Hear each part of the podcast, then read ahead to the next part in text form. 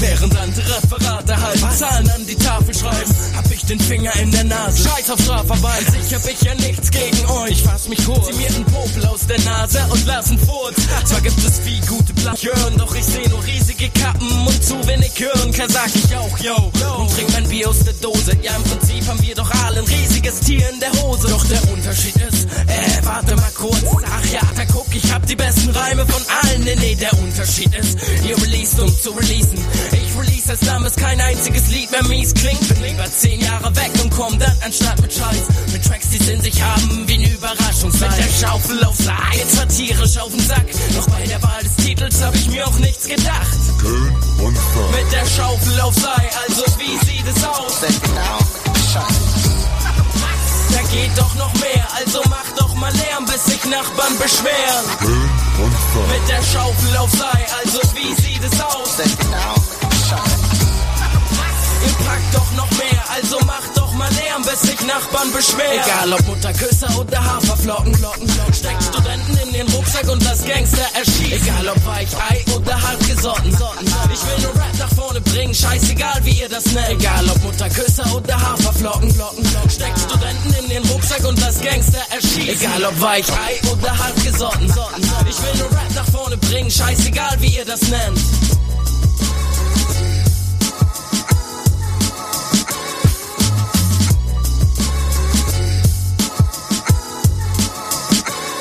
Egal ob Mutterküsser oder Haferflocken, Flocken, Flocken, steckt Studenten in den Rucksack und das Gangster erschießt. Egal ob Weichei oder hartgesotten, ich will nur Rap nach vorne bringen, scheißegal wie ihr das nennt.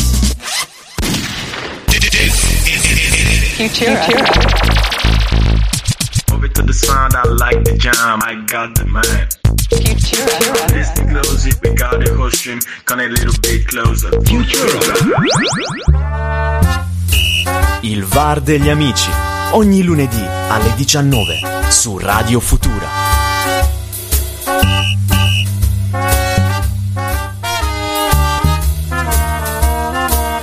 Futura.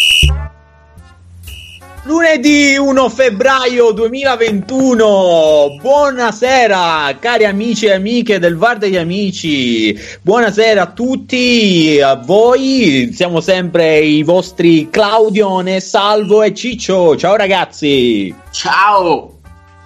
Ciao ragazzi. Ciao ragazzi! Ciao ciao ciao Ciccio e Claudio, che dire, è stata una bellissima settimana, siamo passati da un colore a un altro, dal rosso all'arancione, però non è cambiato, o meglio è cambiata solamente eh, la giornata di Serie A, mh, tanti come sempre tanti argomenti di cui parlare il lunedì, tra giornata, la prima giornata di ritorno di Serie A, poi abbiamo anche eh, tutti gli ultimi colpi del mercato, perché è il bello di andare in onda oggi è anche il fatto di eh, dire chi, chi si è accaparrato l'ultimo nome importante in questa sessione di mercato, che ricordiamo a tutti scadrà finirà alle ore 20 proprio di oggi, quindi mancano 57 minuti e poi il mercato finalmente si chiuderà, quindi anche in, in, in, in un'ottica fantacalcistica è importante. Ehm eh, come state, ve l'ho già detto, sì. Eh, comunque abbiamo tanti, tanti argomenti di cui parlare. Partiamo subito dall'argomento, quello più importante, diciamo, della nostra puntata, ovvero que- tutto quello che è successo nella settimana di Serie A con eh, la giornata numero 20 che si è conclusa proprio ieri con Roma-Verona. Quindi, come al solito, diamo via ai risultati della giornata. Ebbene sì, ebbene sì, la ventesima, giornata 20 di 38. Eh, che dire, venerdì, eh, ovviamente lo sapete, c'è stato Torino-Fiorentina e beh, come al solito il Torino è riuscito in casa a strappare un pareggio, quindi un punticino all'88esimo con Belotti. Eh, la Fiorentina ehm, con due espulsi insomma ha, ha giocato una eh, dignitosa partita ed è ritornato al gol per chi ce l'ha Frank Ribéry Sabato invece eh, ha giocato il Milan eh, contro il Bologna fuori casa ed ha vinto per eh, 2 a 1, eh, però anche qui ne parleremo, una partita abbastanza, diciamo, non dico sofferta, però non, non è stata una passeggiata. Eh, la Juventus invece vince, si impone fuori casa contro la Sampdoria per 2 a 0, il solito Chiesa che alla fine eh, si sta dimostrando es- essere in una, in una gran forma, in una gran condizione. L'Inter passeggia invece in casa del Benevento, vince 4-0. Eh, insomma, eh, facciamo gli auguri anche a Lautaro che è diventato padre eh, da poco. Eh, e, e si conclude il sabato. In- invece domenica si, eh, si è aperta la, la giornata con eh, Spezia Udinese, Rodrigo De Paul eh, porta i tre punti per l'Udinese, eh, sempre lui insomma il, il regista, il, probabilmente il, il giocatore immagine di questo Udinese che fa del centrocampo la sua forza. Cagliari Sassuolo soffre ancora di Parigito e Sassuolo perché non riesce a pur sempre giocando in fuori casa, fuori casa mh, diciamo, a calappiarsi tre punti, quindi Cagliari 1, Sassuolo 1. Profondo rosso per il Crotone perché perde eh, per 3-0 contro il, il Genoa e destro è un giocatore ritrovato, ne parleremo. Attenzione perché il big match Atalanta-Lazio eh, che è finita per 1-3, quindi la Lazio ha vinto 3-1 con il gol di Correa, salvo, poi ne parliamo perché il Tuco Correa ha ritrovato il gol. Eh, ci sono diciamo imprecazioni varie, eh, ma ne parleremo, ne parleremo perché l'Atalanta perde contro la Lazio, la Lazio eh, si rifà di quella che poi è stata la sconfitta in Coppa Italia. Il Napoli vince 2-0 contro il Parma con dichiarazioni un pochino piccanti di Gattuso e la Roma, come aveva detto Salvatore, ha vinto 3-1 in casa con il Verona. Secco non secco, per adesso eh, è una Roma che in campionato diciamo risulta essere costante. E questi sono i risultati della del ventesima. secondo- Sì, par- volevo dire semplicemente che parleremo del secondo gol di Correa, però ovviamente ne parlerete anche voi che ci state ascoltando. Se volete lasciare un messaggio, siamo sempre su redazionefutурfm.wixsite.com. È il Tucu Correa, secondo gol, e io l'ho schierato. Beh, L'ho schierato sì. Ma Sì, beh, si può dire che questa ventesima comunque eh, che cosa ci ha regalato? Gol sempre, non tantissimi ma abbastanza. Hanno vinto tutte le grandi, a parte l'Atalanta che mh, diciamo è stata sconfitta dalla Lazio, non ci sono stati grandi scossoni. Che ne pensate? No, non, eh, non ci sono stati, diciamo, tante sorprese, eh, però, o meglio, una sorpresa è stata quella della Lazio, se vogliamo, che ha vinto 3-1 Eh sì. a Bergamo dopo che aveva perso eh, in Coppa Italia. ehm, tra l'altro, io partirei appunto dalla Lazio, visto che l'abbiamo abbiamo nominato eh, questa partita Tanta Lazio.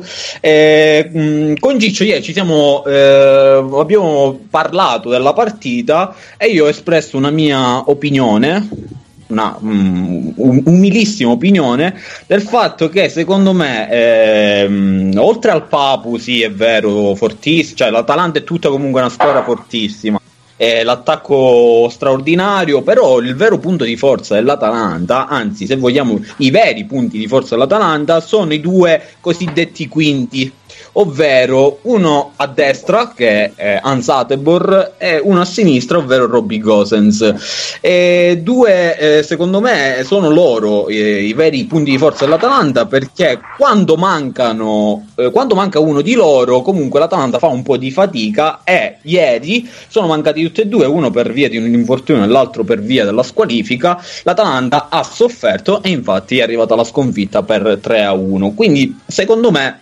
è anche eh, dovuto a questo proprio la, eh, la sconfitta. Non so voi cosa ne pensate, però questa è la mia umilissima opinione. Opinione secondo me condivisibile anche dal fatto che il primo gol dell'Atalanta, de- cioè della Lazio, è arrivato proprio su un errore del sostituto di, eh, di Atebor, ovvero Ruggeri, che ha sbagliato il rinvio e Marusic ha colpito dalla distanza. Mancava anche Romero, che settimana scorsa a Milano era stato grande protagonista non solo per il gol e l'assist, ma anche per aver eh, braccato, fermato Zlatan Ibrahimovic, quindi eh, se poi vediamo anche gli altri due gol, ovvero quello di, di Correa e quello di, eh, di Murichi, al primo gol in Italia, sono, arrivate, eh, sono arrivati da due buchi dei, dei- dei centrali, in particolar modo di eh, Palomino e di Smisti. Eh, anche Toloi diciamo è un po' colpevole in quella situazione, quindi mancato anche Romero. E, Poi- si sente Un po' di stanchezza, forse. Forse anche un po' di stanchezza.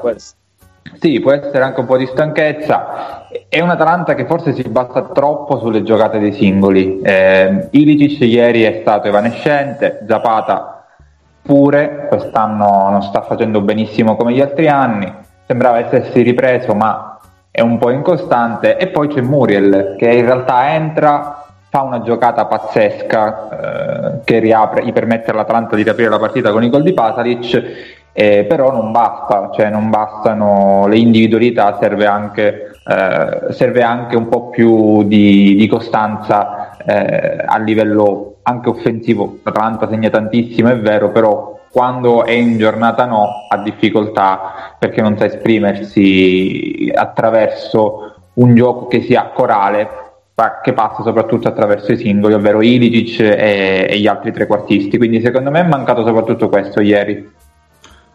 Ah, ehm, sicuramente la vostra analisi è condivisibile. Credo che ehm, diciamo che c'è stato più merito da parte della Lazio, nel senso che comunque il gol di, di Mario si ci è arrivato subito e quando prendi gol dopo tre minuti, due minuti, insomma, ehm, non è facile per nessuno riuscire a reagire ehm, proprio con tempestività, con prontezza. Quindi diciamo che non dico che ha tagliato le gambe perché questo non può essere vero, però sicuramente ha dato un po' una, una forte scossa a livello mentale ai giocatori dell'Atalanta e poi quello quello che mi ha sorpreso di ieri, ed è stata secondo me brava la Lazio, è stato il gioco in verticale che ha proposto un gioco in velocità, perché abbiamo sempre elogiato l'Atalanta di essere una squadra che gioca, diciamo, eh, così, eh, in modo compatto e eh, come un'orchestra corale, lo abbiamo sempre detto.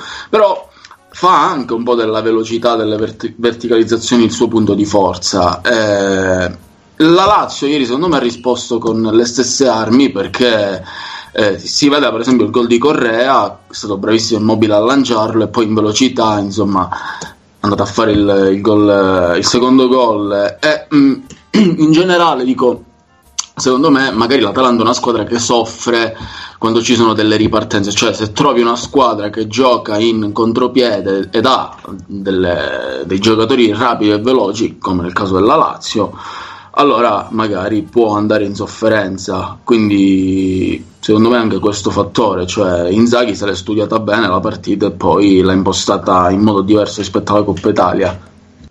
Sono d'accordo. Tra l'altro la, la, Lazio ha scavalcato proprio l'Atalanta in classifica, quindi va a sesta a 37 punti, lasciando l'Atalanta a 36. E a proposito di eh, Atalanta e Lazio, e quindi eh, riagganciandoci a, al mercato, eh, quando mancano praticamente 47 minuti alla fine, possiamo eh, dire che alcuni colpi sia da una parte che dall'altra, anche se colpi eclatanti non ci sono stati, tranne eh, per quanto riguarda come sappiamo l'uscita una su tutte quella eh, riguardante l'Atalanta ovvero del Papu Gomez andato a Siviglia l'abbiamo eh, detto più volte però a centrocampo arriva un giocatore eh, direttamente dalla, eh, dallo Shakhtar Donetsk ovvero eh, Kovalenko.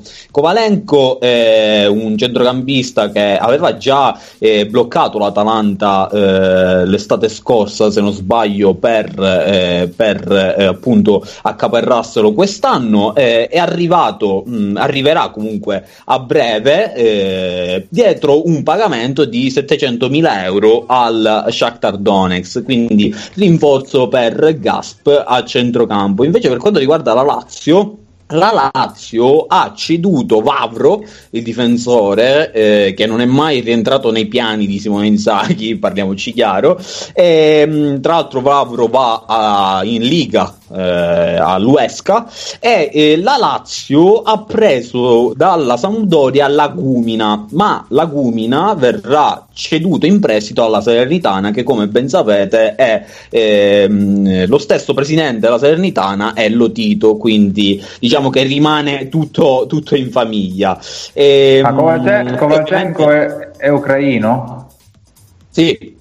Allora sì. sarà la prossima scommessa del Fantacalcio, sicuro. Togli giù che prendi Kova- Kovalchenko. Dopo, dopo chi? Dopo, dopo anche Malinowski, l'ucraino, stessa, stessa ansia tutti, tutti, li prendo tutti, li prendo.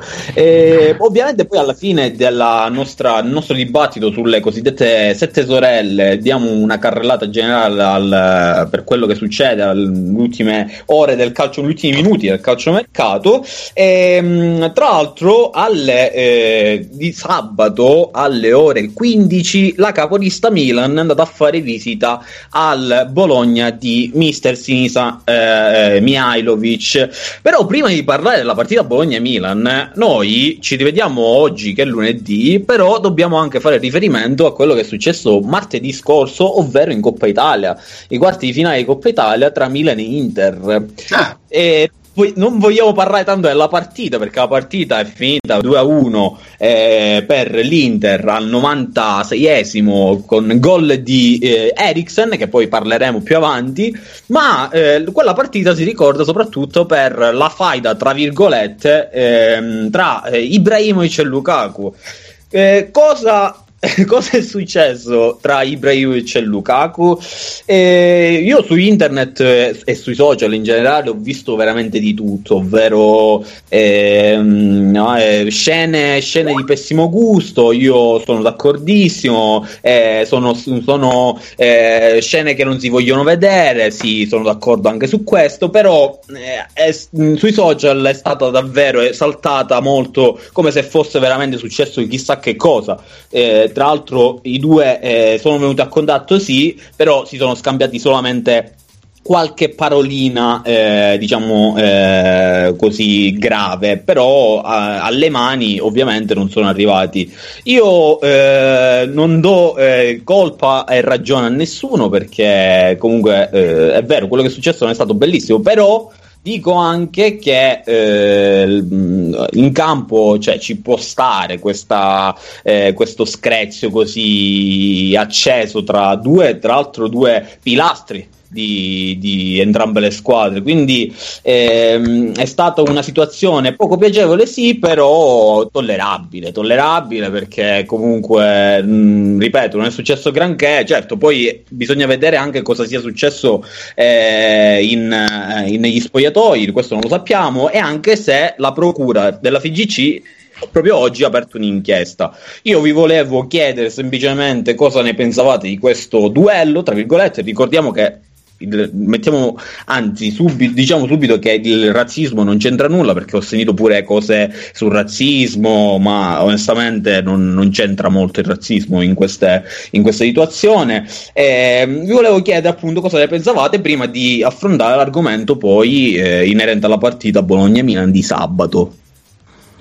Ma eh, guarda, per quanto riguarda la partita nel merito, ovviamente dopo l'espulsione di Ibrahimovic e l'ingresso di Hakimi non c'è stata più storia. Poss- possiamo chiosare così, nel senso che finendo che si giocava 11 contro 11 le occasioni c'erano da ambe le parti, mh, magari un po' più frizzante il Milan nella prima parte del- della partita, però poi nel secondo tempo dopo l'espulsione di Ibrahimovic insomma eh, si è chiusa perché l'Inter eh, ha attaccato in modo continuativo fino a trovare la rete.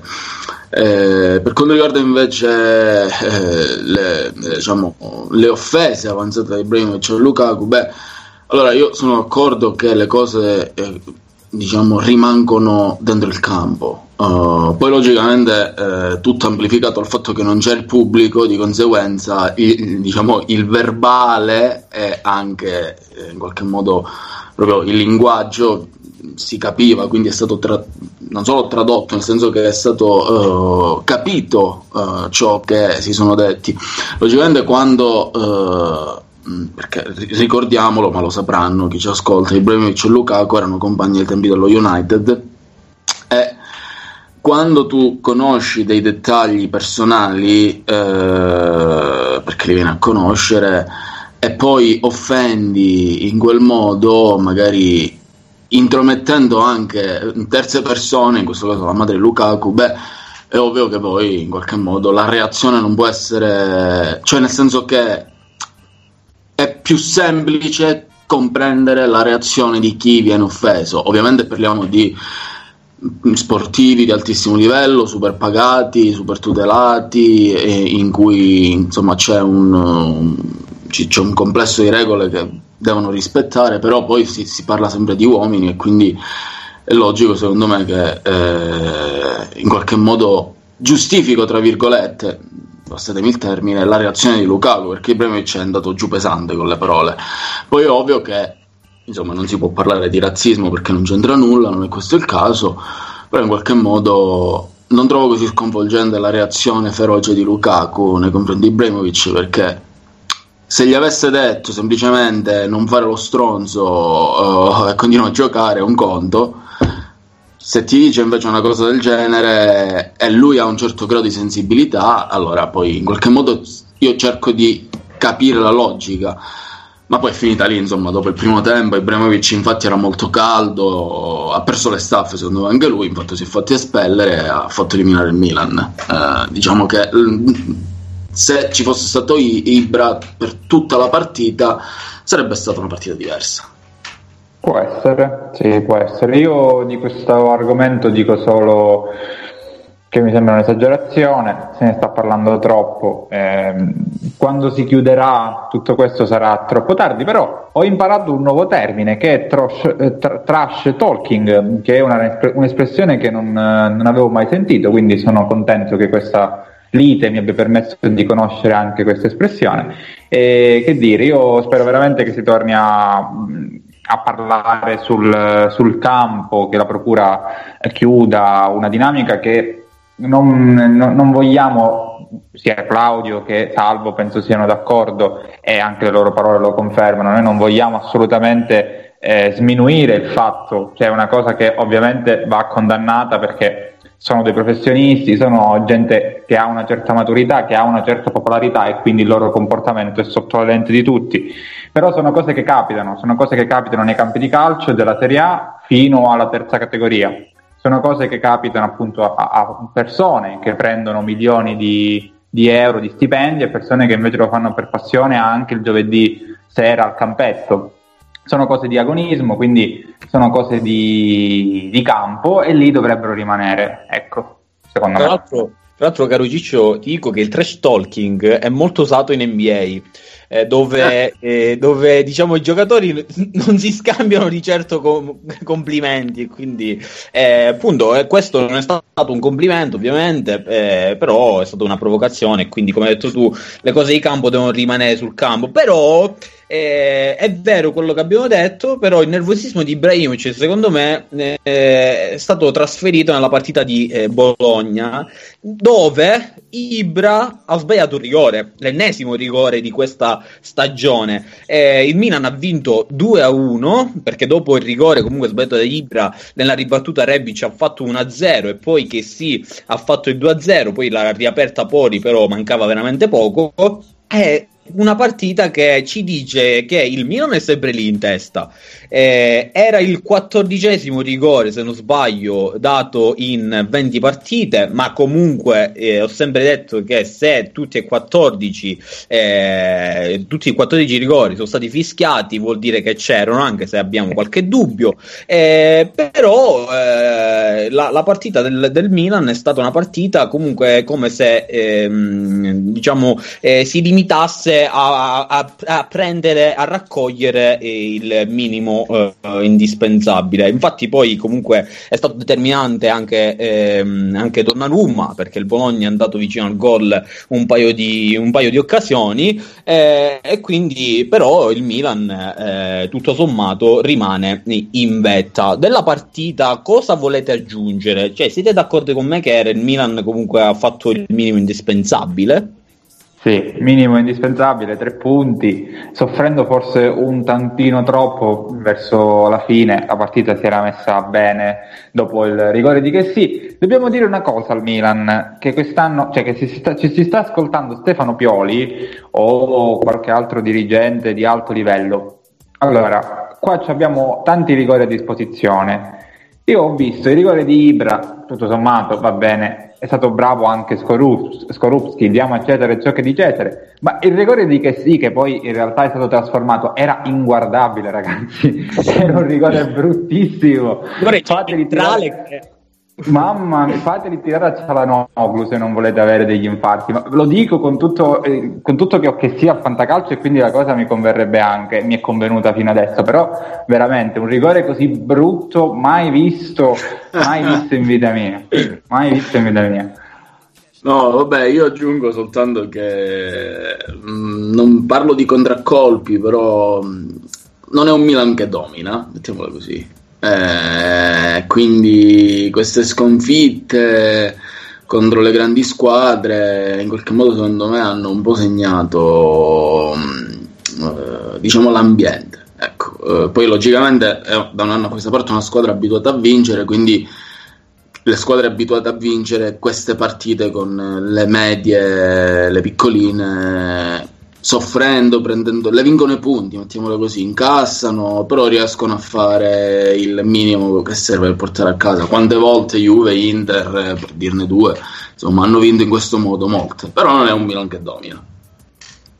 Milan che eh, in- nel mercato eh, abbiamo già detto che sono arrivati molti giocatori, l'ultimo eh, Mario Mandzukic che ieri tra l'altro l'altro ieri ha giocato qualche minuto, eh, deve trovare un po' la condizione ancora e mh, abbiamo esattamente 4 minuti per parlare di Juve perché poi alle 19.30 c'è il solito nostro appuntamento linguistico con lo spagnolo, eh, sempre grazie alla collaborazione di Giulia Grasso. Ce la facciamo in 4 minuti?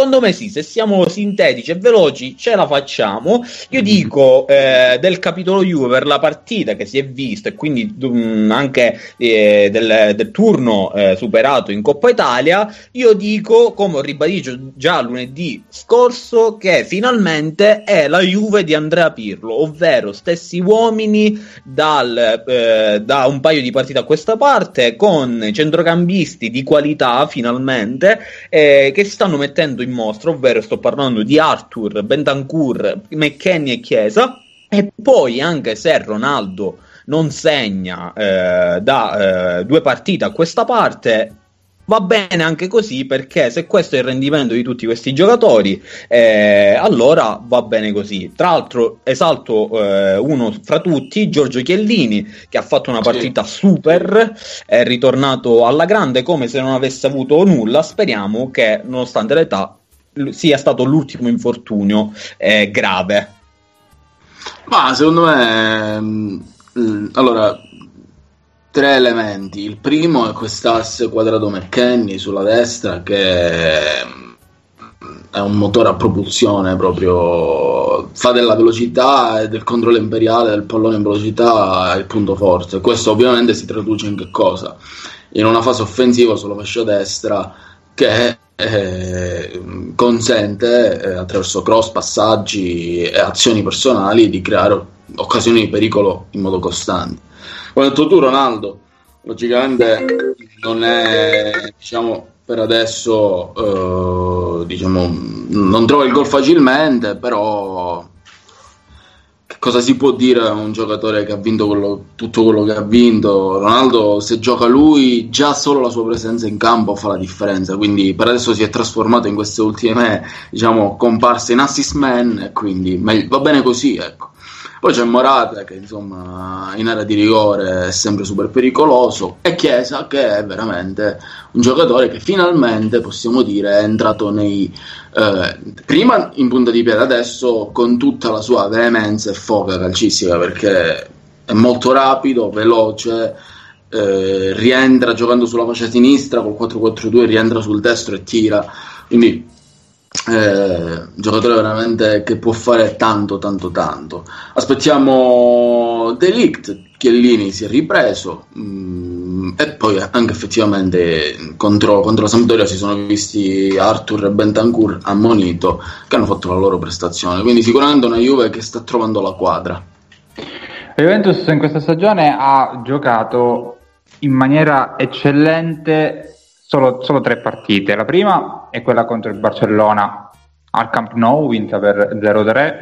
La seconda è quella a Parma, vinta per 0-4, una partita di un'intensità pazzesca per quanto riguarda la Juventus. E la terza è proprio quella di sabato, dove la Juventus ha vinto 0-2. In tutte e tre le, le partite c'è una, una costante che è la rete imbattuta, quindi una Juventus che eh, dimostra di poter giocare con equilibrio, facendo tanti gol, subendo poco, che è una cosa fondamentale se poi si vuole vincere lo scudetto, e quindi se è una, squadra che da un punto di vista qualitativo non ha nulla da invidiare alle altre, eh, potrebbe essere ancora la più forte, forse lo è, ce lo dirà poi solamente il campo, eh, però ha tutte le carte in regola per giocare per lo scudetto, ovviamente è lì con una partita in meno, e per dire anche la sua secondo me in Champions. Tutto sta nella, nella quadra, perché se ho elogiato l'attacco e ho elogiato anche la difesa, il centrocampo in, eh, in un paio di anni la Juventus ha sofferto molto. Quindi se riesce a trovare una quadra a centrocampo con i nomi che avete detto voi, cioè Chiesa, McKinney, eh, Arthur e Betancourt, eh, allora la Juventus fa un salto di qualità importante che le permetterà eh, ovviamente di giocarsele in tutte le competizioni. 19.31, abbiamo sforato di un minuto nel nostro programma, però ci siamo, ci siamo arrivati. Eh, adesso eh, lasciamo spazio a Giulia GR, Giulia Grasso, io la chiamo per abitudine Giulia GR, ma vabbè, che ci parlerà dei saluti, dei, insomma, di, di quelle espressioni che utilizziamo eh, durante, durante un incontro, durante una chiacchierata anche con degli amici, che sono fondamentali per salutare, per essere insomma educati.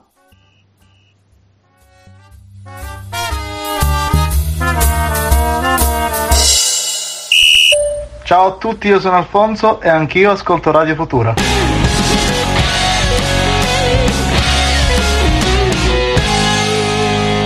Radio Futura.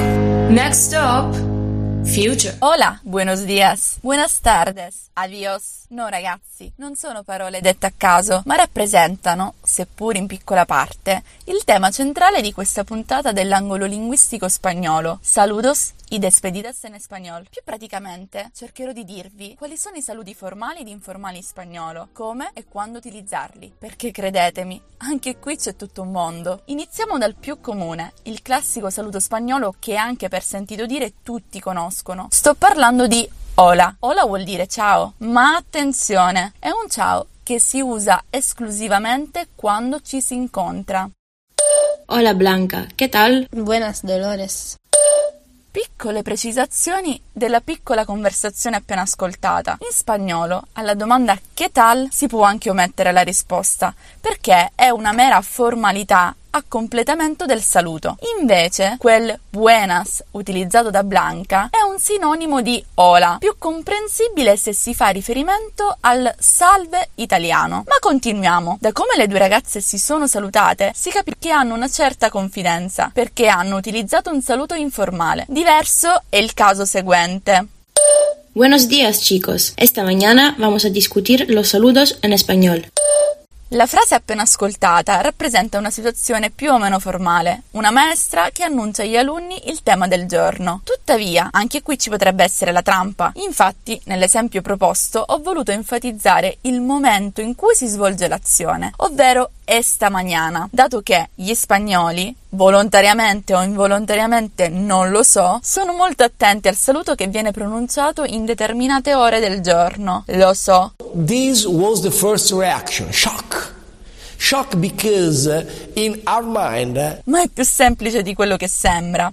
Buenos dias è il nostro passepartout fino a mezzogiorno, dopodiché subentra buenas tardes fino al tramonto. Una sorta di buon pomeriggio, anche se la tarde singolare in spagnolo vorrebbe dire la sera e poi una volta che il sole ha lasciato il posto alla luna per tutta la notte, o meglio, per tutto il periodo di buio, si usa buenas noches. Tan tan tan. Sì, avrei potuto utilizzare un effetto sonoro, ma nella mia testa rendeva meglio così. Ore 14. Inizio lezione di certificazione linguistica spagnola. La sottoscritta si presenta nell'aula in cui si sarebbe tenuta la lezione, ma arriva alle 14.10 ed esclama Buenos días, lo siento, llego tarde, pero acabo de almorzar. Buongiorno, mi dispiace, lo so, sono in ritardo, ma ho appena finito di pranzare. Vi dico solo che la mia simpaticissima insegnante madrelingua ha riso per più di 15 minuti, non perché avessi sbagliato la grammatica, ma perché ho sbagliato il momento, il contesto, a meno che non si mangi, come si suol dire, come le galline. Nella stessa frase, buenos dias e almorzar pranzare, non hanno motivo di esistere, soprattutto alle ore 14. Dopo questo piccolo aneddoto, tratto da una storia vera, che tra l'altro vi fa capire quanto è importante conoscere anche queste piccolezze della lingua, ci dirigiamo verso i saluti finali. Adios è un vero e proprio falso amico, perché non vuol dire assolutamente addio per sempre, che in spagnolo potrebbe essere un hasta nunca per esempio, ma è come il nostro ciao, però quando si va via. Fue un placer almorzar contigo, pero ahora me tengo que ir. Adiós. Ciao, nos vemos. Sì, avete sentito bene? In spagnolo esiste anche l'opzione del ciao, però scritto C-H-A-O, solo para despedirse, cioè salutarsi quando si va via. Per tutte le altre occasioni, formali ed informali che siano, possiamo esprimere un semplice arrivederci utilizzando hasta la vista, hasta pronto, alla prossima, hasta luego o hasta mañana, a dopo e a domani. Mi sento di fare un'ultima riflessione per hasta luego, che a Salamanca, la città dove ho svolto l'Erasmus, l'ho sentito pronunciare più volte come saluto fugace, come quando mentre cammini per strada fai un cenno di saluto ad una persona che conosci e poi vai via. Non so se fosse un caso isolato, ma molto interessante da analizzare, quindi lo condivido anche con voi, magari saprete come illuminarmi a riguardo. Concludo come al solito dandovi una piccola chicca, che ho potuto anche constatare in diversi motori di ricerca essere una curiosità che molti hanno, compresa me. Perché i saluti in spagnolo sono al plurale? Perché si dice buoni giorni? Anche se esisterebbe anche buen dia.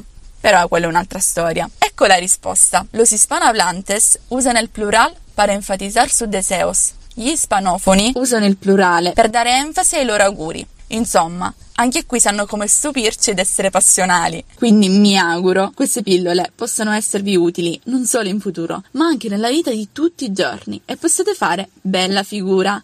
Ciao! Sì, eh, l'ho detto in spagnolo. Non si capisce?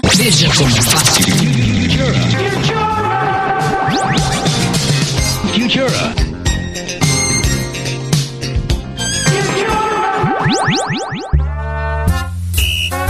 VAR degli amici, ogni lunedì alle 19 su Radio Futura.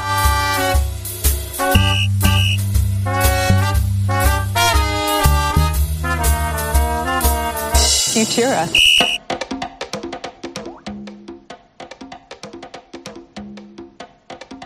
19.37, ancora in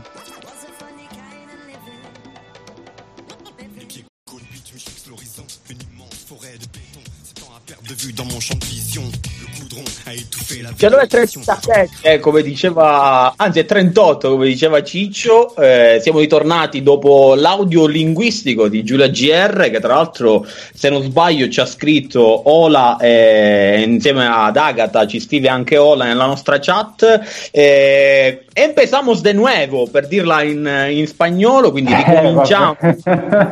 Eh, vabbè, oh, I miei tre anni di spagnolo alle medie saranno serviti a qualcosa, no? quindi, eh, quindi ricominciamo da quello che avevamo, ci lasciati, capitolo Juve, eh, abbiamo, eh, abbiamo espresso la nostra opinione per quanto riguarda la partita della Juventus, ma anche eh, un po' per dire la nostra, anche per, nel periodo, del periodo della Juventus, eh, Juve che tra l'altro, eh, riagganciandoci sempre al calciomercato, ha fatto due uscite importanti, nel senso una, possiamo dire una e mezzo, ovvero Kedira che finalmente eh, va a zero, allerta Berlino, però la Juventus fino a fine anno risparmierà circa 6 milioni sull'ingaggio e eh, Rugani, Rugani che era stato ceduto in estate al Ren eh, si trasferisce sempre in prestito alla Juventus al Cagliari. Quindi eh, e questo eh, comunque è una, eh, una, notizia di mercato che deve essere ancora ufficiale però per, um, a quanto pare il Cagliari ha battuto la concorrenza di Bologna e Torino quindi l'ufficialità dovrebbe arrivare a breve ehm, eh, sembra sabato dopo le eh, 18, quindi nella partita delle 20 e 45, c'è stata Inter Benevento. Partita che mm, sul piano eh, tattico e tecnico non ha avuto niente da dire. Secco 4-0 dell'Inter al povero Pippo Inzaghi, che comunque sta facendo un campionato degno, eh, anche se mh, ultimamente in alcune uscite eh, non ha brillato tanto. eh, però l'Inter, l'Inter, io mi soffermerei se siete d'accordo su un particolare. Avevamo promesso, se vi ricordate, all'inizio della, del- della pun- della stagione, all'inizio della stagione, di non parlare più di Eriksen. Però magicamente Christian Eriksen ritorna come un eh, non lo so, è spuntato lì eh, ieri, l'altro ieri, anzi sabato, eh, Conte lo ributta nella mischia e lo inserisce eh, lo inserisce eh, playmaker, ovvero a posto di Brozovic, per non dire che comunque nella partita, come abbiamo detto, di martedì in Coppa Italia, il quarto di finale tra Milan e Inter, proprio Eriksen risolve la partita, quindi dà l'accesso in semifinale all'Inter. Christian Eriksen, eh, partita benino, 6, 6 più, eh, secondo me non è, non è proprio il suo ruolo, però, però vuoi vedere che proprio Eriksen sarà l'acquisto importante di Antonio Conte per questa seconda parte del eh, campionato? Punto interrogativo. Questa cosa è tutta da vedere intanto, perché Antonio Conte è un personaggio molto particolare. Quindi, Tu lo so che eh, ce l'hai con Antonio Conte, però devi ammettere che è un grande allenatore. No, no, no, no. Tra le altre Allora. cose lo pronuncia pure male perché Antonio, quando si chiama Antonio, eh, Ah, sbaglia. scusa, Antonio Conte. Antonio Conte. Eh, sul grande allenatore io avrei... Va bene, io effettivamente non ho nessuno, quindi effettivamente la mia critica è basata sul nulla. Ehm, che stavo dicendo? Non ti Che- buttare il ciccio, dai. Uno ci prova poi. E bisogna vedere come andrà alla lunga perché eh, eh, Conte stravede per, per, per Boic, quindi si crea una, una staffetta tra i due, non lo credo possibile, anzi credo proprio che non avverrà e che alla lunga prevarrà Brozovic. Per Eriksen però quella può essere sicuramente una svolta nel sistema tattico di Conte che non prevede alcun trequartista ma che prevede un, in- un mediano, un regista, un metodista che ha due piedi, che uno dei più grandi registi degli ultimi 30 anni, ovvero Andrea Pirlo, era partito come trequartista, quindi eh, non siamo sullo stesso livello, chiaramente, perché stiamo parlando di due giocatori completamente diversi, però se lo ha fatto Pirlo può farlo anche Eriksen, che di qualità ne ha da vendere. Ragazzi, io semplicemente per quanto riguarda la partita eh, dico che il, eh, non c'è stata storia perché eh, il Benevento non ha tirato mai in porta. Quindi mh, quando una squadra non tira eh, in porta, ti porta zero, tiri totali zero, eh, vuol dire che eh, il suo avversario ha fatto in modo che questo non accada. Eh, quindi l'Inter comunque che ha ritrovato la Lula perché Lukaku doppietta Lautaro il suo gol lo ha fatto Ehm, per quanto riguarda inve- quindi un Inter che comunque si dimostra solida su questa su questa diciamo, su questo sistema tecnico tattico è la vera pretendente al titolo non credo che ci siano vetti nel dire questo tra le altre cose non gioca neanche le coppe lo abbiamo già detto quindi sarà molto difficile batterla sul capitolo Eriksen io credo che non ci sia nulla da dire perché ha fatto un gol su punizione. Non è che ha giocato una partita da fenomeno eh, andando a segnare su azione eh, che dici in poche parole o per Bacco. Cioè, nel senso, una gran prestazione, eh, allora uno può fare dei ragionamenti sul fatto che è tornato, non è tornato, c'è mai stato, non c'è mai stato. Questo secondo me per- però è una mia personale opinione, ci mancherebbe altro. Non sono ragionamenti che si possono fare, anche perché sulle doti calcistiche del calciatore mm, non ci sono dubbi, lo abbiamo detto dalla prima puntata. È che lui è entrato, ha fatto un gol su punizione e subito la stampa a osannarlo. Questo sia semplicemente un po' di. eh, ci sono delle esagerazioni come al solito. Eh, dico solo questo, ecco, insomma, dovrà fare 6, 7, 8 partite ad altissimi livelli per dire che è un giocatore che è entrato nei meccanismi e che decide le partite. Se questo avviene, allora siamo tutti a dire che Eriksen è un giocatore che ha fatto bene a rimanere all'Inter, si è creato il suo spazio ha sfruttato le possibilità che Conte gli ha concesso, allora ok. Ma se fa il suo compito da 6 eh, ogni volta che entra, insomma, parliamo del nulla, secondo me.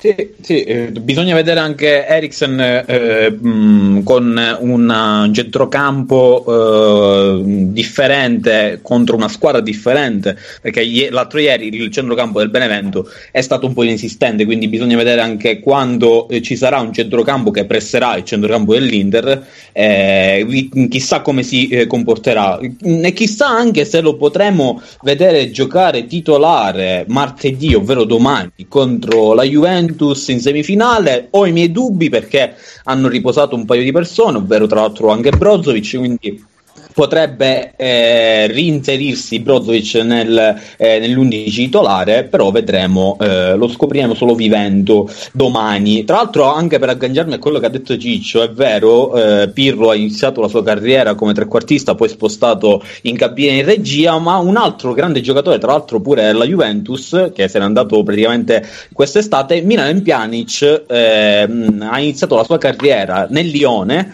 da trequartista eh, per poi arretrare la sua posizione e diventare comunque uno dei eh, più bravi centrocampisti nel suo ruolo. Questa era una breve parentesi. Eh, comunque Inter che rimane sempre secondo dopo la vittoria col Benevento, sempre a un punto dal Milan, aspettando il derby, il derby che arriverà eh, giorno 21 febbraio, quindi appuntamento al derby, e in quella giornata lì si, si può già capire qualcosina, anche se i punti sono veramente pochi.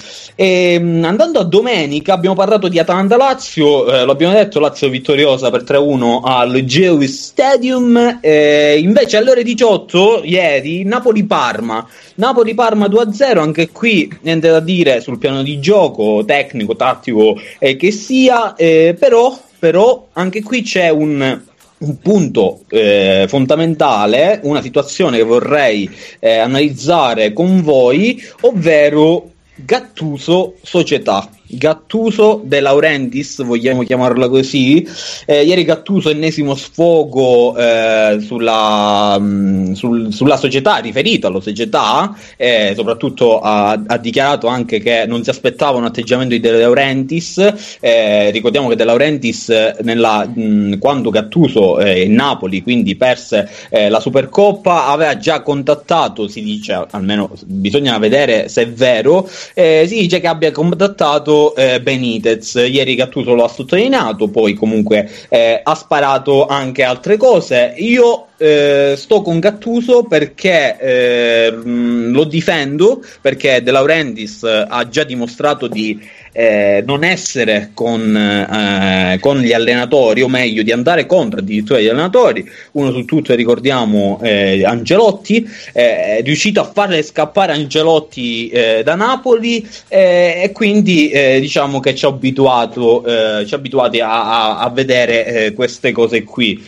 ora vi chiedo una cosa: De Laurentiis Gattuso già finita a prescindere dai risultati che arriveranno da qui fino alla fine stagione? oppure c'è la possibilità di andare avanti per un altro anno? Ma,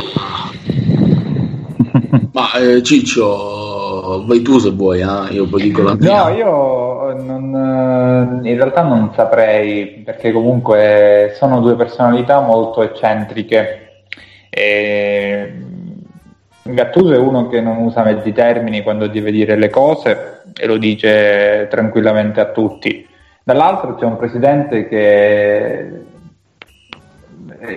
crea abbastanza problemi ai suoi allenatori, tu hai citato Ancelotti per fare un caso, ma non credo abbia mai avuto un rapporto stabile con gli allenatori del Napoli, forse solo con Mazzarri eh, c'era, c'era una, un'affinità di, di rapporto, quindi non lo so, tutto, tutto sta nel, nel, modo in cui De Laurentiis si sveglia la mattina. Si sveglia la mattina, ieri il Napoli ha vinto 2-0, quindi va bene.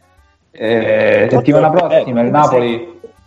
È come se fosse, cioè la, la stampa, tutta la stampa, anche chi lavora all'esterno, sembra come se fosse il Napoli penultimo, terzultima, gli dicono di Esatto. tutti i colori, a gatto. invece è comunque quinto, ha una partita in meno, ha pochi punti dal, dal Milan, dal secondo posto se vogliamo, quindi Ricordiamolo con una squadra non eccezionale, perché il Napoli è vero, ha un attacco straordinario dove ha speso tanto, però ha due terzini, non, non me ne vogliono Mario Rui e Isai, eh, e anche di Lorenzo certe volte, ma che sono molto incostanti e che spesso sono il punto debole di una difesa che comunque al centro ha Koulibaly e Manolas.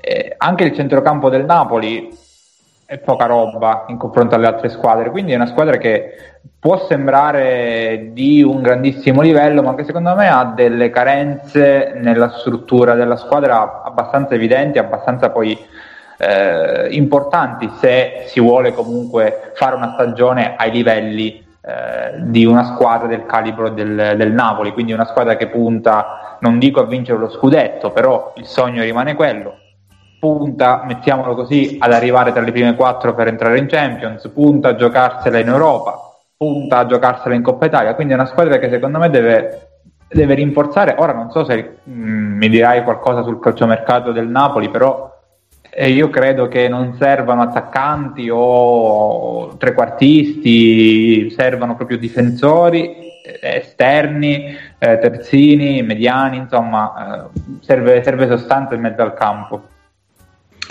Ma allora, eh, che dire eh, sulla partita? Eh, beh, sulla partita non c'è molto da dire perché comunque, ecco, eh, il, il Parma che, che ha questi tre giocatori che sono Kurtic, Kuczka e Gervigno, diciamo, le punte di diamante, non può fare affidamento su dei singoli contro una corazza come il Napoli, anche perché uno di questi tre non risponde più eh, presente da un bel po' di tempo. Quindi, per quanto riguarda l'analisi della partita, è stata una partita comunque, eh, diciamo, giocata a un ritmo medio-alto con il Napoli che comunque ha vinto meritatamente. eh, con il gol eh, con il gol di Elmas e il solito Politano per quanto riguarda la posizione in classifica, ah, potrebbe avere dei punti in più, potrebbe avere dei punti in meno. ehm, tutte le squadre perdono. L'Inter, se non avesse steccato quelle due o tre partite incomprensibili, a quest'ora sarebbe prima, eh, con, con un margine, con un buon margine rispetto, for- non con- rispetto al Milan, ma rispetto a tutte le altre. Eh, anche la Juve, anche, anche dire, la Roma stessa, insomma le partite eh, si vincono, si pareggiano e si perdono.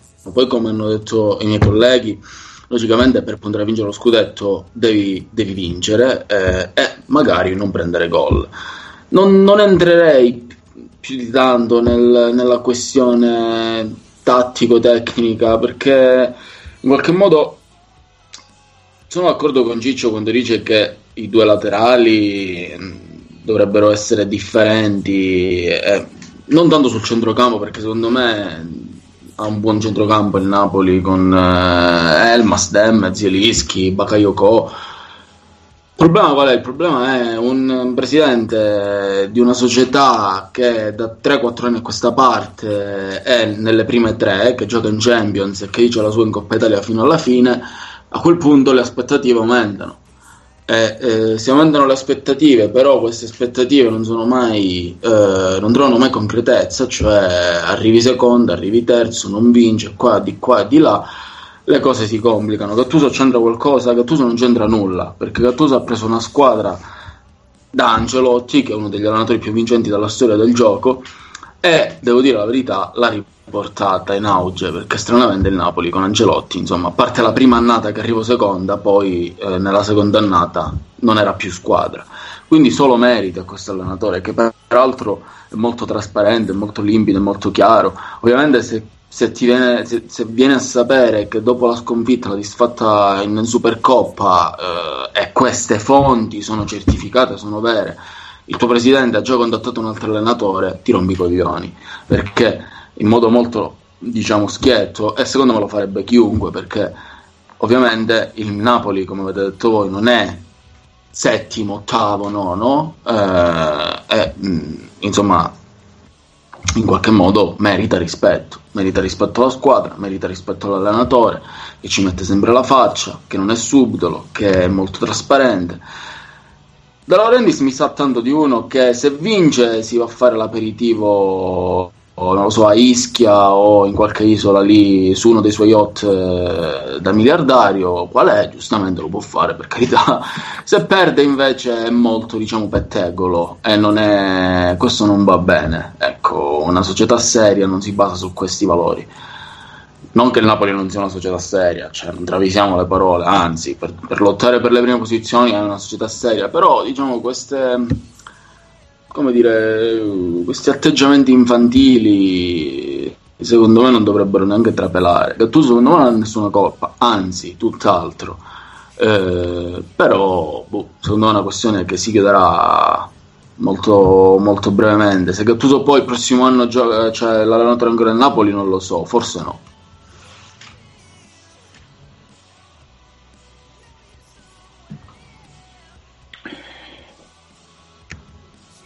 Non, eh, non, ti sentiamo, Salvo, non ti sì, sentiamo. Avete ragione, scusate, colpa mia. Eh, dicevo, dicevo eh, la, mh, eh, Ciccio mi aveva chiesto se c'era qualche notizia del, del, Napoli per quanto riguarda alcuni giocatori che eh, arrivano o se ne vanno. Nessuna notizia del Napoli, quindi il Napoli rimane così com'è, ma è molto attiva il Parma, molto attivo il Parma invece.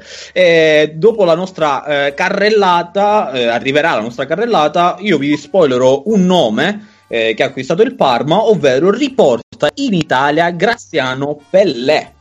Graziano ah. Pellè ritorna dalla Cina con furore al Parma, quindi eh, applauso a Graziano Pellè. Applauso, boss. A questo punto poi... Cervigno ha qualcuno con la quale giocare di sponda. Eh, chi lo sa, chi lo sa se verrà bu- buttato subito nella mischia Graziano Pellè con, nel derby emiliano di domenica tra Parma e Bologna, lo vedremo domenica. E alle ore 20.45 chiude, ha chiuso questa eh, prima giornata di ritorno, ovvero ventesima giornata di Serie A, Roma-Verona. E, Roma-Verona, partita conclusasi per 3 a 1, eh, grande Roma, grande vittoria della Roma con i gol di Mancini, Mkhitaryan e Borja Majoral, quindi tripla M per la Roma, eh, accorciato le distanze per quanto riguarda il Verona, Colley. Anche qui io mh, mm, mi vorrei, oggi è una puntata eh, per temi, eh, in ogni partita c'è un tema di cui parlare, mi piace così, eh, appunto anche, eh, anche in Roma-Verona c'è un tema di cui parlare. Vogliamo parlare mh, mm, una cosa veramente eh, rimasta sul campo, vogliamo parlare di una cosa che è successa, ovvero il Verona non è più la squadra con la miglior difesa perché avendo subito tre gol non è più la eh, difesa migliore della Serie A. Eh, quindi eh, abbiamo detto che il tema principale di Roma-Verona è è, cari miei, Zeco Roma. Zeco Roma, che anche in questi ultimi due minuti di calciomercato i fan allenatori sono eh, intrepidi, vogliono capire cosa, cosa, succede a Zeco, anche se penso eh, che non succederà nulla, Zeco rimarrà a Roma, però Zeco Roma con questo Borca Majoral così che segna e fa assist. Fonseca che cosa fa? Se ricuciranno, ricucirà i rapporti con Zeco o non, eh, non succederà nulla e Zeco farà la, il sostituto di Borca Majoral? Chi lo sa? Ragione, che mi dici? Ah, salvo, è una bella domanda che nasconde molte insidie perché eh, qual è la verità della rottura fra Zeco e la società, cioè, e poi di conseguenza indirettamente fra Zeco e l'allenatore.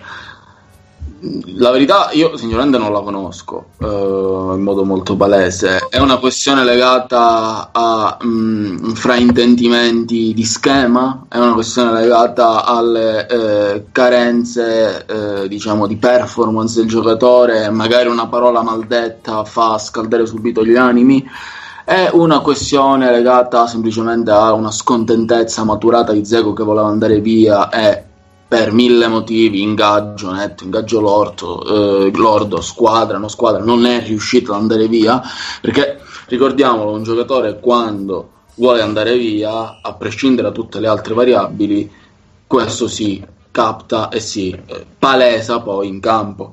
Io non lo so se è una questione legata al fatto che Zeko voglia andare via. A gennaio non andrà via, il mercato si sta chiudendo, manca un minuto e si chiude. Eh, quindi eh, caput e fini. Eh, a, a meno di no- proprio notizie last minute che vi diamo, eh, non, non- sono le 20 adesso, quindi non credo che succeda qualcosa. Finito, finito la sessione di, di gennaio, quindi arrivederci a giugno. Sì, infatti.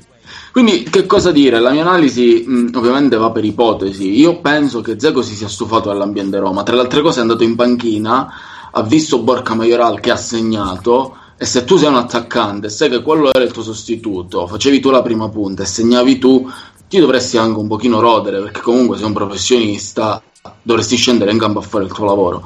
Invece lui è stato oh, lì a guardarsi la partita, a festeggiare così, ecco, in modo abbastanza, diciamo, come dire, criticabile perché cioè non sei stato, cioè non, non sei stato mandato in panchina perché sei infortunato, non sei stato mandato in panchina perché stai giocando male. Sei stato mandato in panchina per, eh, cioè, per questioni legate alla tua, cioè in, in panchina, in tribuna, pardon, eh, per questioni legate alla tua, alla tua situazione personale con la società, ecco, e, ehm, e di conseguenza non saprei che cosa dire, sinceramente. Io penso, penso, ma questa è una mia personale opinione, che Zeko in fondo se ne voglia andare da Roma. Eh, di conseguenza poi questo eh, porta a, a- a quello che vediamo. Dzeko se ne vuole andare, però il calciomercato è, è finito, quindi eh, credo che ormai fino a giugno debba restare con voglia o contro voglia, questo in realtà lo scopriremo solo vivendo. E c'è da capire se adesso, eh, se adesso con, eh, con la fine del calciomercato in realtà eh, possa rientrare questa situazione, perché la Roma comunque ha bisogno di Dzeko. eh, anche perché comunque come riserva di Borca Majoral eh, non può fare tutte le partite da solo Borca Majoral e, e quindi per forza di cose ci deve essere anche qualcuno che gli dia il cambio quindi anche una sorta di, di riserva di Borca Majoral ma la Roma ha assolutamente bisogno di, di Zeco e lo ha dimostrato comunque secondo me la crisi rientrerà eh, non prendendo nessuno che possa ecco, dare il cambio all'attaccante spagnolo che sta facendo bene, nonostante un po' di scetticismo iniziale, sta facendo bene, non sta facendo rimpiangere Zeco. C'è da dire che ieri il Verona non è sceso in campo, o se è sceso ha avuto, eh, dal, ehm, ha avuto quei nove minuti di vuoto nei quali non ha capito veramente nulla e quindi quando ti permetti queste distrazioni eh, con, eh, con una grande squadra come la Roma, poi le paghi e le ha pagate di brutto con tre gol in appena 9 minuti. E 20 e 03. Noi chiudiamo la nostra carrata sulla Serie A, eh, ricordiamo solamente che il Genova ha vinto uno scontro salvezza in fondamentale contro il Crotone in casa del Crotone per 0-3, quindi eh, panchina di stroppa in bilico, Genova delle meraviglie con Ballardini, con Destro che sembra essere rinato, rinvigorito sotto eh, la cura Ballardini, eh, 20 e 03. Noi abbiamo concluso la nostra eh, carrellata su quelle che sono ormai state denominate le sette sorelle, ovvero le sette squadre che si trovano in cima alla classifica di Serie A. Facciamo una pausa, torniamo poi con gli altri argomenti di questa puntata del Bar degli Amici.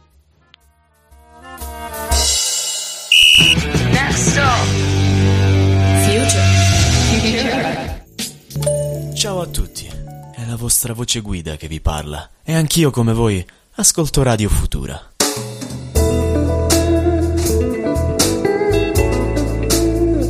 Next stop. Future.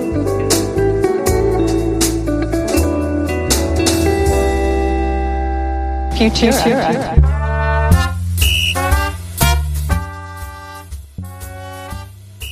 Bentornati cari amici del VAR degli amici. Eh, è vero, come ha detto Ciccio, ci eravamo lasciati con eh, il nostro dibattito che è finito da, delle sette sorelle della Serie A. Eh, però prima di completamente eh, cambiare argomento, ovvero passare ad altri sport, ehm, vogliamo dirvi la, le ultime, le, gli ultimi giocatori che si sono trasferiti nel nostro campionato, visto considerato che da 8 minuti circa il calciomercato eh, invernale è finito. Quindi anche mh, per quanto riguarda un'ottica fantacalcistica è importante sapere chi è ritornato, chi è sia tor- ritornato in Serie A e sia chi è arrivato in Serie A. Per esempio, il Bologna ha preso Antov, un difensore che arriva dal CSK Sofia, il Torino ha ufficializzato Ronaldo Mandragora che si trasferisce alla Juventus dalla Juventus, ricordiamo che era in prestito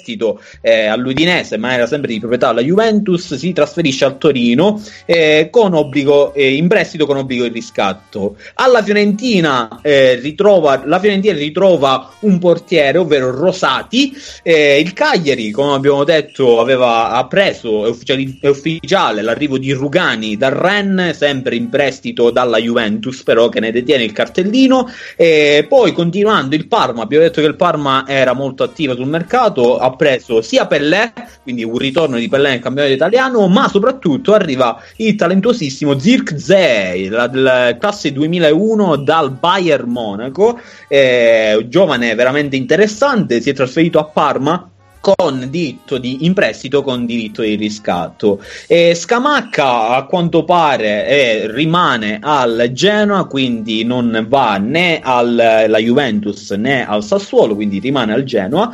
E poi eh, abbiamo detto che Vavro ha salutato la Serie A e poi Unas è ufficiale al Crotone. Questo ehm, sono gli ultimi nomi della sessione invernale quindi ci rivediamo col mercato col calciomercato eh, a giugno 2021 con la sessione estiva.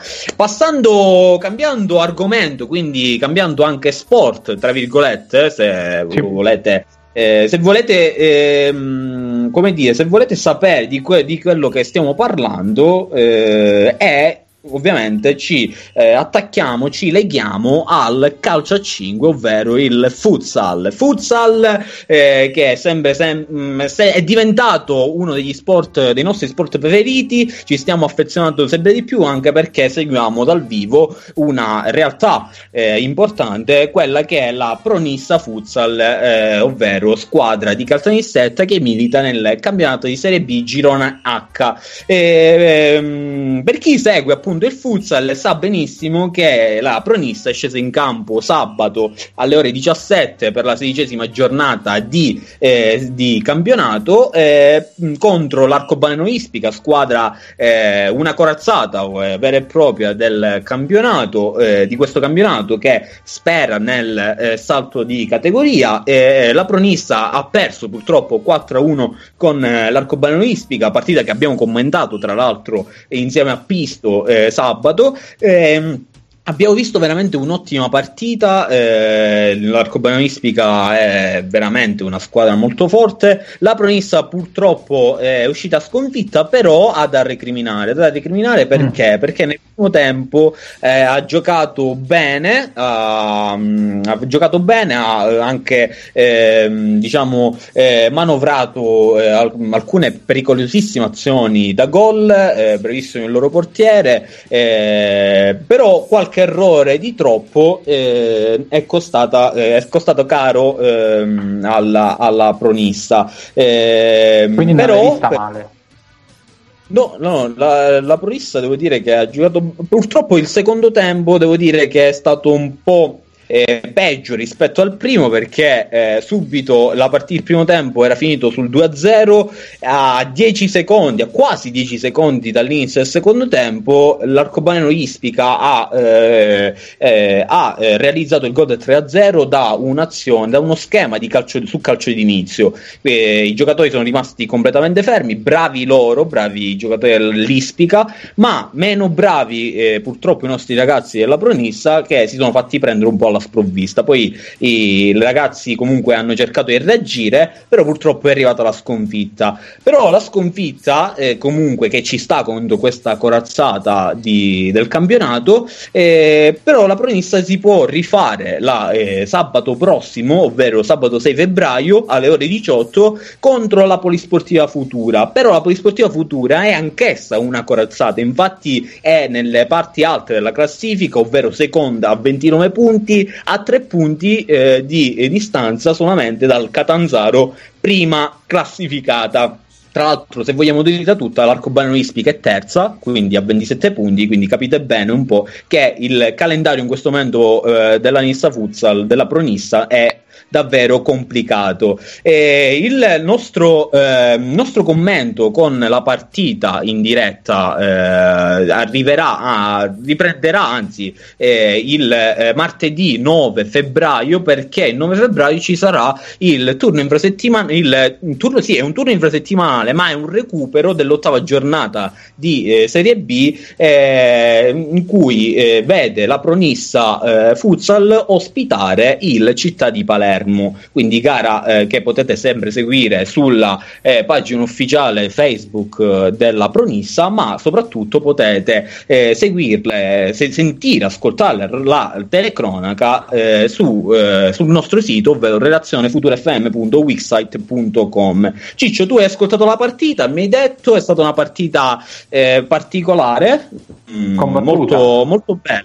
I tifosi neutri è stata una bellissima partita. È stata una partita combattuta, devo dire che per quello che ho potuto vedere della, della Pronissa Futsal da quando seguiamo, da quando commentiamo le partite, che ricordo sono disponibili anche sul canale YouTube, quindi eh, potrete rivederle, riascoltare anche la telecronaca di Salvo e di Michele. E, mh, devo dire che da quando abbiamo appunto cominciato a, a vedere queste partite, noto che eh, la Nissa Futsal crea tanto, la Pronissa Futsal crea tanto, ma conclude poco. Quindi ti chiedo, ti faccio una domanda a te che hai visto sicuramente la partita dal vivo e vederla dal vivo crea sicuramente un, eh, una percezione, ti permette di avere anche un'idea diversa. Credi che serva, non dico un attaccante, ma qualcuno che sappia metterla dentro in questa squadra?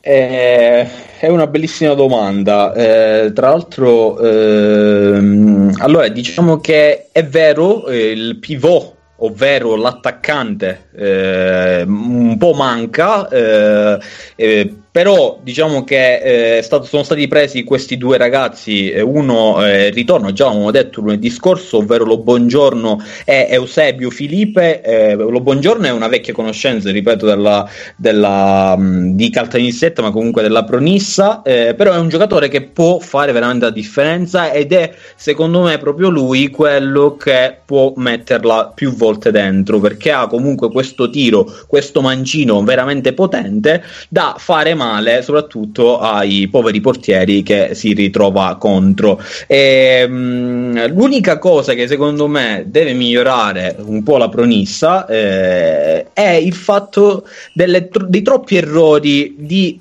concentrazione. Eh, la, la Pronissa mh, è un momento in cui si trova in un momento in cui eh, è veramente concentrata, super concentrata, eh, mh, occasioni di gol a mai finire, però ci sono quei 10-12 minuti eh, di gioco in cui cala completamente la concentrazione e con squadre comunque importanti di questo calibro non ti puoi permettere. Tra l'altro sono certo. Ehm, le, parole, le parole di Mister Rizza cascano a pennello in cui eh, dice nella sua intervista post partita che mh, i ragazzi, ma anche lui eh, ha ammesso le sue colpe, eh, devono migliorare su, proprio su questo aspetto, sull'aspetto mentale, quindi stare sempre sul pezzo, eh, errori, eh, non bisogna fare errori banali, ho visto tantissimi errori eh, su, su, passaggi semplici, è proprio lì dove si deve migliorare. Quindi penso proprio che se dovessero migliorare questi concetti secondo me si, eh,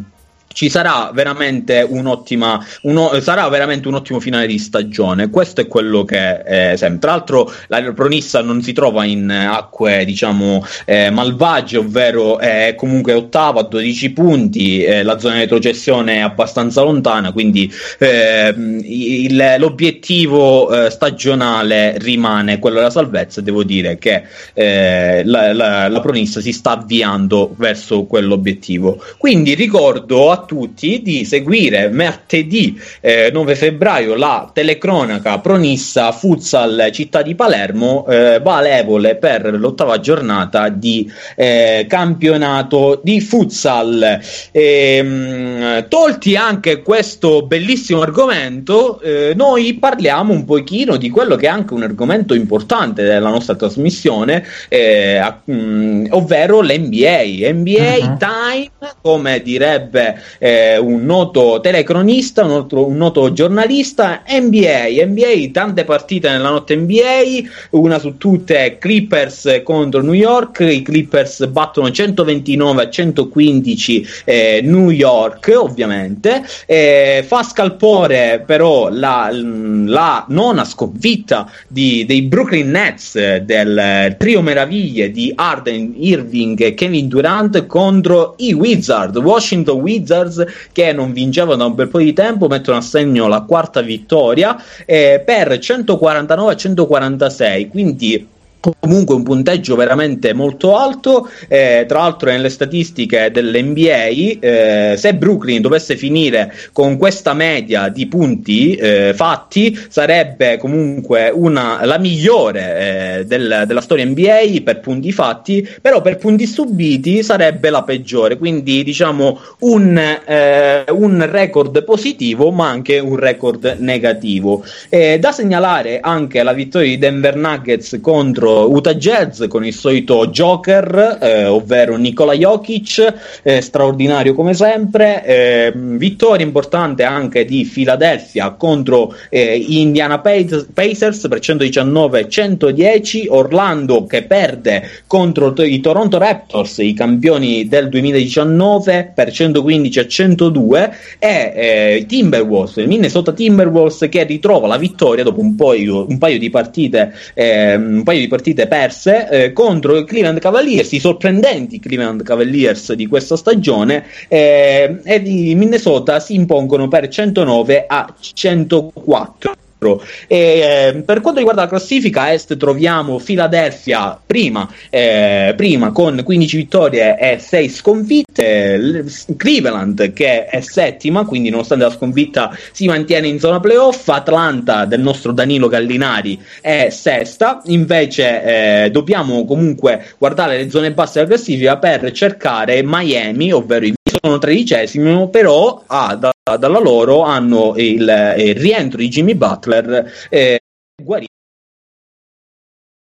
L'altra franchigia, quindi ovvero l'altra parte di America, ovvero a ovest, ci sono eh, i Clippers che mantengono la testa della classifica con 16 vittorie e 5 sconfitte, seguono Utah Jazz e Lakers, eh, i Golden State sono ottavi, quindi dopo l'esclusione eh, clamorosa dell'anno scorso, eh, ora possono trovare un posto ai playoff, anche se, se, il campionato è molto lungo, e, mh, mantenendoci quindi soffermandoci fermandoci sui nostri italiani che giocano in NBA. Eh, Nico Magnon è ottavo con Golden State, l'abbiamo detto, ma soprattutto deve migliorare tanto e non poco. Quindi eh, New, York, New, York, New Orleans Pelicans, i New Orleans Pelicans di eh, Nicolo Melli che si trova in penultima posizione con 7 vittorie e 11 sconfitte. Ma comunque sta salendo la classifica dopo la, il rientro, anche lui ha avuto il COVID, il COVID di Zion Williamson questi sono i risultati della, delle partite della notte di NBA. Ehm, prima, di, prima, di, chiudere, caro Ciccio, vorrei rassicurare a tutti i nostri mh, ascoltatori, comunque tutti gli italiani in questo senso, che l'inno è la bandiera dell'Italia a eh, Tokyo 2021 sono salvi, sono salvi perché eh, l'abbiamo detto Eh, bene o male sì, avevamo, mh, ne avevamo parlato lunedì scorso, c'era questa eh, mh, possibile eh, eliminazione, esclusione della, della, dell'inno e della bandiera italiana dai giochi olimpici, eh, Bach, ovvero il presidente CIO, era pronto a eh, escludere l'Italia, però mh, l'intervento indispensabile del nostro presidente del CONI Malagò, eh, che ha sollecitato in qualche modo il, il governo a ehm, a eh, istituire una, un decreto legge che permettesse comunque di cambiare eh, l'autonomia del CONI, eh, ha salvato i, eh, l'Italia dai giochi olimpici. Quindi, eh, appena ci sarà la vittoria, speriamo, incrociamo le dita di Federica Pellegrini in una gara di nuoto, potremmo cantare fieri il nostro inno e la nostra bandiera italiana che sventola. Eh, ti piace così? Va bene così? Mi piace, più... mi piace, dai. Certo che se Federica Pellegrini dovesse vincere alla sua età farebbe qualcosa di, di storico, cioè sarebbe veramente un risultato straordinario. Eh sì, sì eh, nonostante lei è partita proprio che era una ragazzina, a, se non sbaglio 15-16 anni. Atene 2004 eh, è arrivata la prima medaglia tra l'altro Atene 2004 quindi questa è la eh, quin- quarta Olimpiade quinta vinte Olimpiadi, quindi eh, una veterana proprio, è stata nostra portabandiera a Rio 2016, quindi mh, mm, un, un gesto eh, prestigioso eh, e quindi speri- speriamo che riesca a, a vincere un'altra medaglia. Eh, tra l'altro ci sono tantissimi atleti italiani eh, pronti a portare, a, a riempire il nostro, mh, mm, il nostro eh, medagliere. Uno su tutti è Gianmarco Tamperi che speriamo ovvero se ti, se ti, ricordi Gianmarco Tamberi è quello certo. che è l'atleta del salto in alto con, la, con metà barba quindi speriamo che porti fortuna queste Olimpiade anche ah, a lui volevo farla così la barba eh meno male che non l'hai fatto meno male che non l'hai no, fatta perché poi, poi tutti mi dicevano ma, ma, che vuoi fare? Cioè, e poi ho visto questo ragazzo in realtà io avevo avuto l'idea prima e poi ho visto lui e ho detto minchia ma allora veramente c'è qualcuno che, che lo fa. Quindi vuoi, cioè, dire, è... vuoi, dire, che Tamberi ti ha rubato no, l'idea?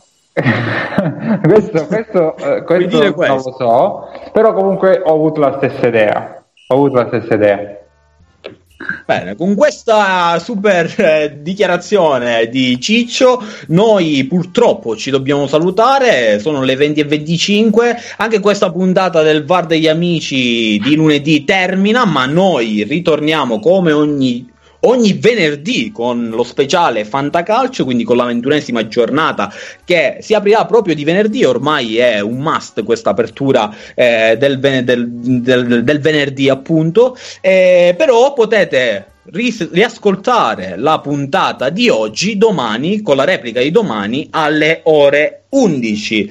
È stato come sempre un immenso piacere stare in vostra compagnia. Ciao Ciccio. Ciao Ciccio, Ciao, ci rivediamo tanto. venerdì. Ciao ragazzi.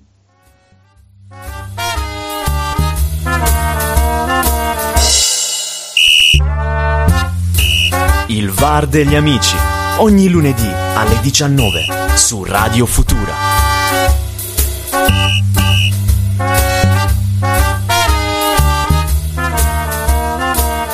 Futura.